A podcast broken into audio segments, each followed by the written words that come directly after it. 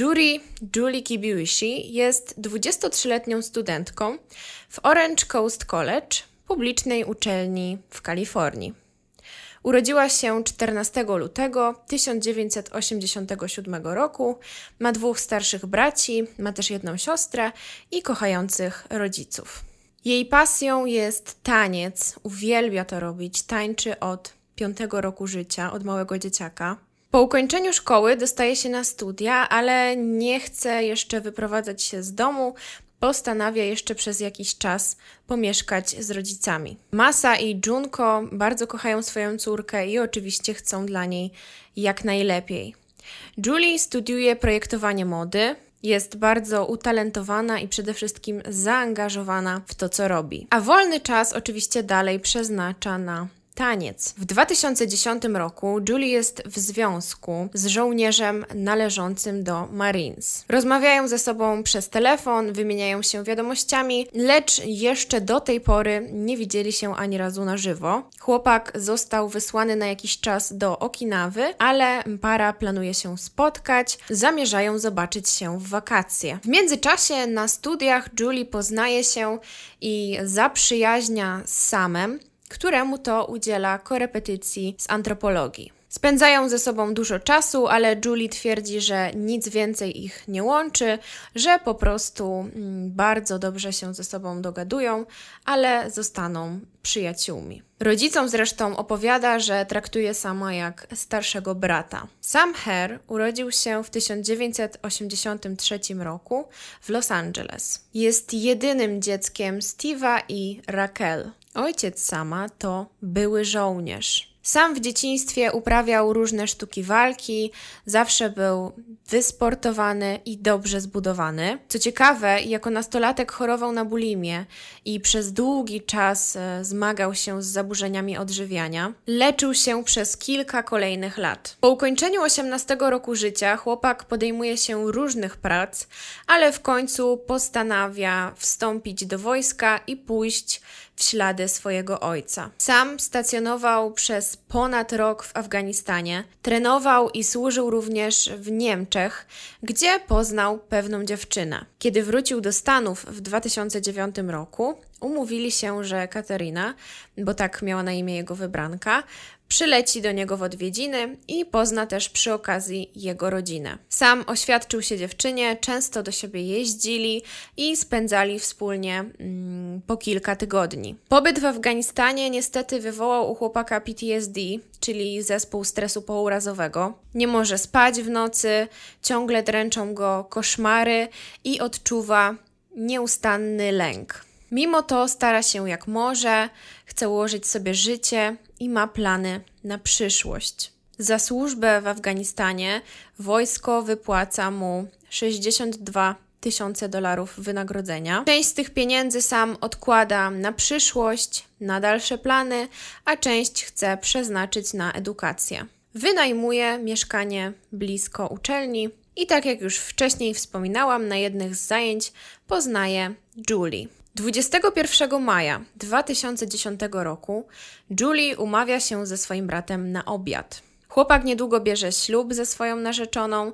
Julie chce więc mu pomóc zaplanować i zorganizować wesele. Mówi swojej mamie, że wróci prawdopodobnie późno wieczorem i żeby ta na nią nie czekała i się o nią nie martwiła. Podczas tego spotkania Julie ciągle dzwoni telefon i co chwila przychodzą nowe wiadomości. Okazuje się, że pisze do niej nie kto inny jak Sam. Chłopak prosi przyjaciółkę, żeby ta do niego przyszła, że ma pewne problemy rodzinne i potrzebuje kogoś, e, komu mógłby się wygadać, i że nie jest to rozmowa na telefon.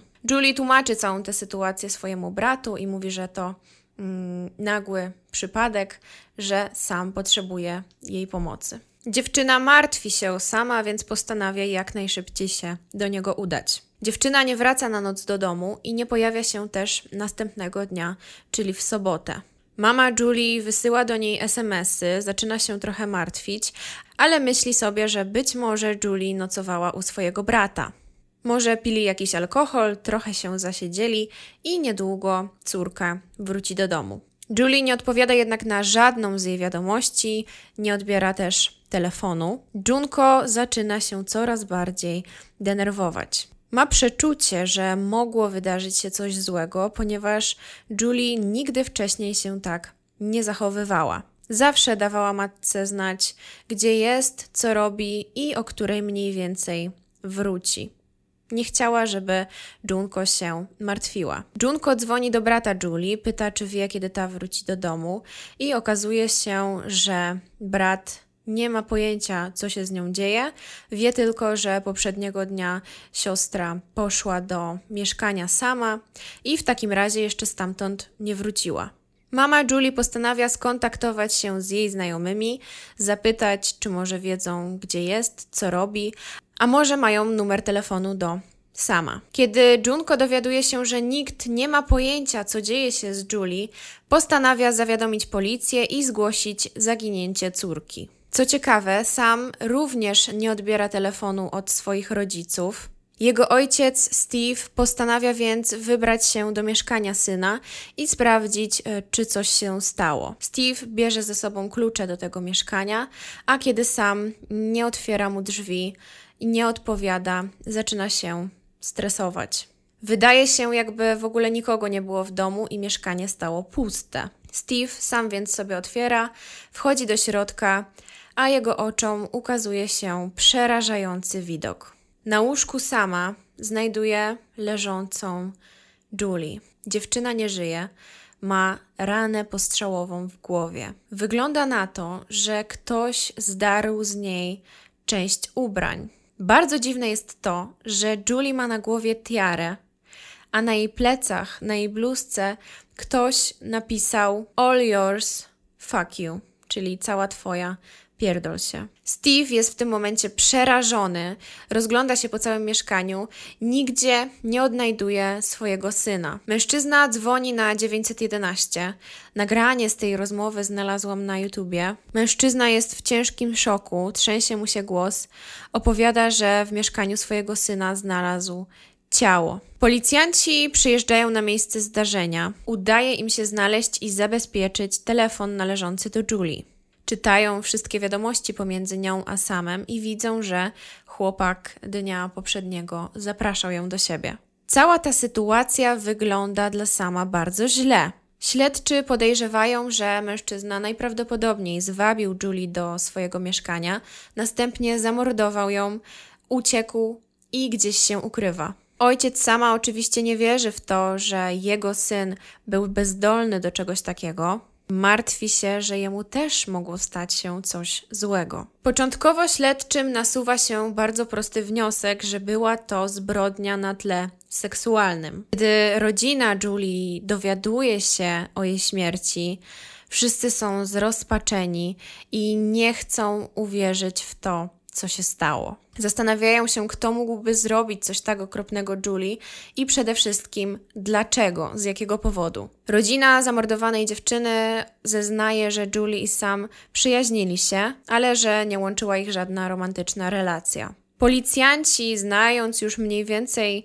historię życia sama, twierdzą, że skoro jest on byłym wojskowym, to oczywiste jest to, że wie, jak używać broni, że potrafi korzystać z broni i że prawdopodobnie to on zastrzelił Julie. Sądzą też, że mógł mieć na to wpływ jego stan psychiczny. Sam cierpiał na PTSD, był załamany, mógł być agresywny. Coś w nim w końcu pękło, zabił swoją przyjaciółkę i uciekł. Śledczy głęboko wierzą w to, że to on jest e, sprawcą tej okropnej zbrodni i początkowo nawet nie chcą szukać innych podejrzanych. Do tego wszystkiego, kiedy śledczy prześwietlają całą przeszłość sama, na jaw wychodzą interesujące fakty. Okazuje się, że chłopak ma pewną kryminalną przeszłość. W wieku 18 lat został oskarżony o to, że zwabił jednego ze swoich kolegów należących do jakiegoś gangu do parku, gdzie w tym parku mężczyzna ten został zastrzelony. Sam spędził przez to rok za kratkami. Cała jego rodzina twierdzi, że chłopak jest niewinny i nie miał wtedy nic wspólnego ze śmiercią tego kolegi, tak jak i teraz nie ma nic wspólnego ze śmiercią Julie Kibiwishi. Ojciec sama postanawia oczyścić imię swojego syna i znaleźć coś, co pomogłoby policjantom schwytać prawdziwego mordercę Julie. Steve postanawia prześledzić konto bankowe sama, wszystkie transakcje, ponieważ jego syn go do tego konta upoważnił. Mężczyzna zauważa wtedy coś dziwnego. Od jakiegoś czasu ktoś regularnie wypłacał pieniądze z konta jego syna. Steve przekazuje oczywiście te informacje policji, mając nadzieję, że dzięki temu uda się dotrzeć do sama i w końcu dowiedzieć się, o co tutaj w tym wszystkim chodzi. Policjanci sprawdzają wszystkie miejsca, gdzie dokonywano wypłat pieniędzy e, z konta sama. Steve również sprawdza te miejsca na własną rękę obdzwania wszystkich znajomych swojego syna, prosi też o kontakty do może innych znajomych, z którymi mógł mieć kontakt przed zaginięciem. Dociera w ten sposób do znajomego, który mieszka w tym samym budynku co sam. Ten mężczyzna to Daniel Woźniak. Daniel urodził się 23 marca 1984 roku, więc w 2010 roku ma 26 lat. Daniel urodził się w Long Beach w Kalifornii, ma dwójkę braci. Od dziecka marzył o zostaniu aktorem. W liceum należał do chóru, brał też udział w różnych przedstawieniach. W 2010 roku Daniel pracuje w lokalnym teatrze i wystawia również e, przedstawienia w lokalnym liceum. Daniel tłumaczy ojcu sama, że widział chłopaka ostatni raz w piątek, ale od tego czasu nie miał już z nim żadnego kontaktu. Wspominałam wcześniej, że z konta sama wypłacano pieniądze.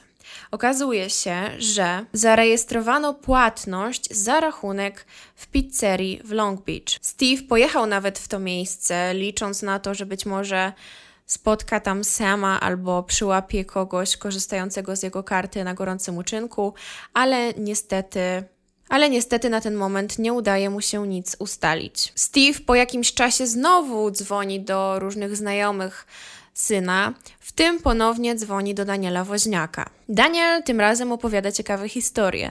Mówi o tym, że sam niedawno zwierzał mu się z problemów rodzinnych i jakichś różnych zgrzytów, Ojcu sama w tym momencie od razu zapala się czerwona lampka. Wie, że Daniel kłamie, ponieważ ma bardzo dobrą relację z synem i w ostatnim czasie nikt się nie kłócił, nie było żadnego spięcia i tak naprawdę nie było mowy o żadnych problemach rodzinnych. Steve od razu ma jakieś takie przeczucie, że ten mężczyzna może mieć coś wspólnego ze śmiercią Julie i z zaginięciem jego syna. Dowiaduje się, że numer telefonu Daniela ma ten sam numer kierunkowy, co okolica, w której zarejestrowano transakcję z karty płatniczej sama. Policjanci sprawdzają nagrania z monitoringu przy bankomacie, z którego wypłacano pieniądze. W końcu trafiają na nagranie, gdzie widać młodego chłopaka, który używa karty sama. Do śledczych dociera wtedy to, że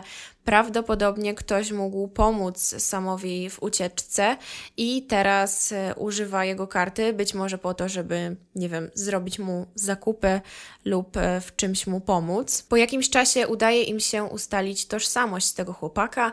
To 17-letni Wesley. Śledczy jadą do jego domu z pełną obstawą, liczą, że być może u niego ukrywa się sam. Wesley jest zdenerwowany i wystraszony, tłumaczy policjantom, że jest to jedno wielkie nieporozumienie. Mówi, że to jego znajomy, Daniel Woźniak, poprosił go o to, żeby ten wypłacił dla niego pieniądze z jego karty, ponieważ ten akurat nie miał czasu, żeby podejść czy też podjechać do bankomatu. Chłopak chciał zrobić dobry uczynek, znali się też z Danielem nie od dziś, ponieważ znali się od czasów licealnych. Nie widział też nic dziwnego w całej tej sytuacji z wypłacaniem gotówki. Śledczy w tej chwili podejrzewają, że może to ten Daniel Woźniak stoi za morderstwem Julie. Aresztują go podczas jego wieczoru kawalerskiego. Daniel ma narzeczoną Rachel Buffett i już za kilka dni mają wziąć ślub.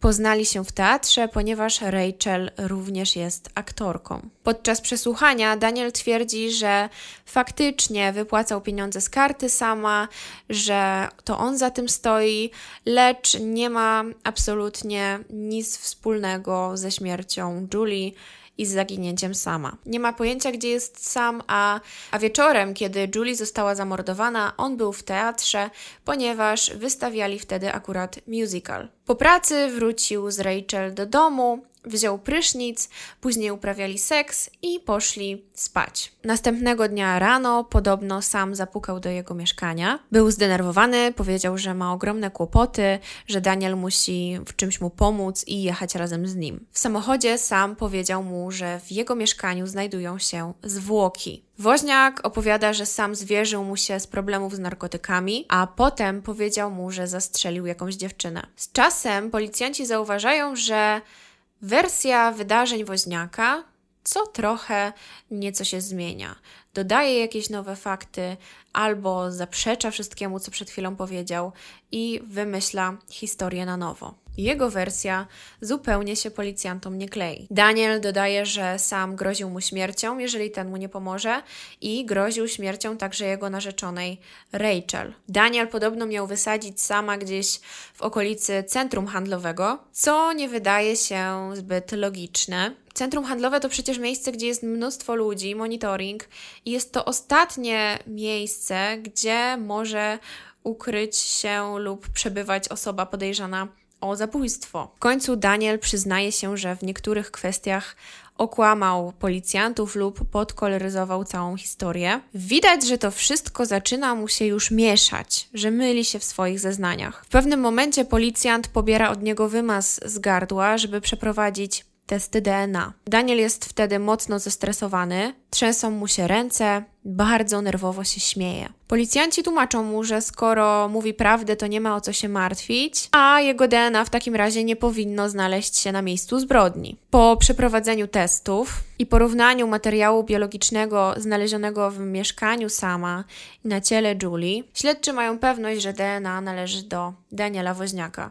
Skonfrontowany z tym Daniel twierdzi, że był w mieszkaniu sama wielokrotnie, że korzystał z toalety i być może dlatego znaleźli tam jego materiał biologiczny. Zostaje zapytany o to, gdzie jeszcze mogą znaleźć jego DNA, i wtedy Daniel przyznaje, że prawdopodobnie w samochodzie sama. Twierdzi, że ostatni raz, y, kiedy był w mieszkaniu swojego kolegi, to nie widział wtedy Julie, że Julie tam nie było. Policjanci pomału tracą już do niego cierpliwość, zaczynają na niego naciskać i, i zadają coraz więcej niewygodnych pytań. Między innymi o to, czy zapytał sama, co zrobił z bronią i czy wie, gdzie ta broń może się znajdować. Daniel jest nerwowy, wybucha, co chwilę wstaje, krzyczy.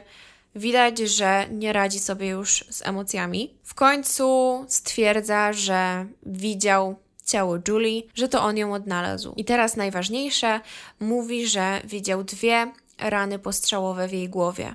Haczyk w tym wszystkim jest taki, że widać było tylko jedną ranę postrzałową, Druga została odkryta dopiero podczas autopsji, więc tylko osoba, która była odpowiedzialna za śmierć Julie albo ma z nią coś wspólnego, mogła wiedzieć o tym, że na jej ciele znajdują się dwie rany postrzałowe. Śledczy nie podawali też takiej informacji do wiadomości publicznej, a Daniel wyraźnie zaznaczył, że były dwie rany. Przesłuchana zostaje też narzeczona Daniela, Rachel Buffett, Policjanci uważają jej zachowanie za dosyć nietypowe, ponieważ nie jest za bardzo zdziwiona tym, że jej narzeczony jest podejrzany o morderstwo. Mówi, że nie widziała sama w dniu morderstwa Julie ani wcześniej. Jej wersja wydarzeń również co chwilę się zmienia i śledczy nie do końca wierzą w to, co mówi. Daniel z kolei opowiada, że nie ma pojęcia, w jaki sposób jego DNA mogło znaleźć się na ciele Julie. Później mówi, że tak, że ją znalazł, że ją dotykał i stąd to DNA na jej ciele. Woźniak trafia do aresztu, nie chce rozmawiać z policjantami. Będąc w areszcie, postanawia natomiast zadzwonić do swojej ukochanej. Rozmowa ta jest oczywiście nagrywana. Rachel opowiada mu, że rozmawiała z jego bratem Timem, który to przyznał się, że Daniel podarował mu torbę, w której miały znajdować się różne dowody wskazujące na jego związek ze śmiercią Julie. Rachel mówi, że muszą odwołać wesele i że w związku z tym, co powiedział jej Tim, ona musi przekazać to wszystko policji. Dan zaczyna panikować, trzęsie mu się głos, prosi Rachel, żeby tego nie robiła, a w końcu obiecuje jej, że wyzna prawdę. Zgadza się porozmawiać z policjantami i wreszcie pęka. Mówi im wtedy, że jest szalony, jest nienormalny i to zrobił. Zostaje zapytany o to, co dokładnie ma na myśli, i wtedy bez zająknięcia mówi, że zabił sama i zabił też Julie. Opowiada, że najpierw zabił swojego kolegę, a dopiero później Julie i że rozchodziło się w tym wszystkim o pieniądze. Opowiada, że ciało sama zostało rozczłonkowane. Odciął mu m.in. głowę oraz ręce. Policjanci są w ciężkim szoku. Daniel mówi to bardzo spokojnie, bez zawahania, bez żadnych większych emocji. Wydaje się, jakby był zupełnie niewzruszony. Daniel poprosił sama, żeby ten feralnego dnia pomógł mu poprzenosić jakieś pudła w teatrze. No więc ten zgodził się, poszedł z nim i w momencie, kiedy ten się obrócił, Daniel wyciągnął broń i strzelił mu w tył głowy. Sam jeszcze wtedy żył, prosił, wręcz błagał o pomoc, a wtedy Daniel przeładował broń i ponownie po raz drugi strzelił mu w tył głowy. Po zabójstwie sama Daniel faktycznie występuje w musicalu, tańczy, śpiewa, zachowuje się zupełnie normalnie, tak jakby nic się nie stało. Później zaczyna pisać SMSy do Julie, zwabia ją do mieszkania sama. Kiedy ta pojawia się na miejscu, Daniel strzela dwa razy w tył głowy Julie. Następnie pozoruje całe miejsce zbrodni, żeby wszystko wskazywało na to, że to sam jest odpowiedzialny za morderstwo dziewczyny. Następnego dnia części ciała należące do sama pozostawia, ukrywa gdzieś w parku.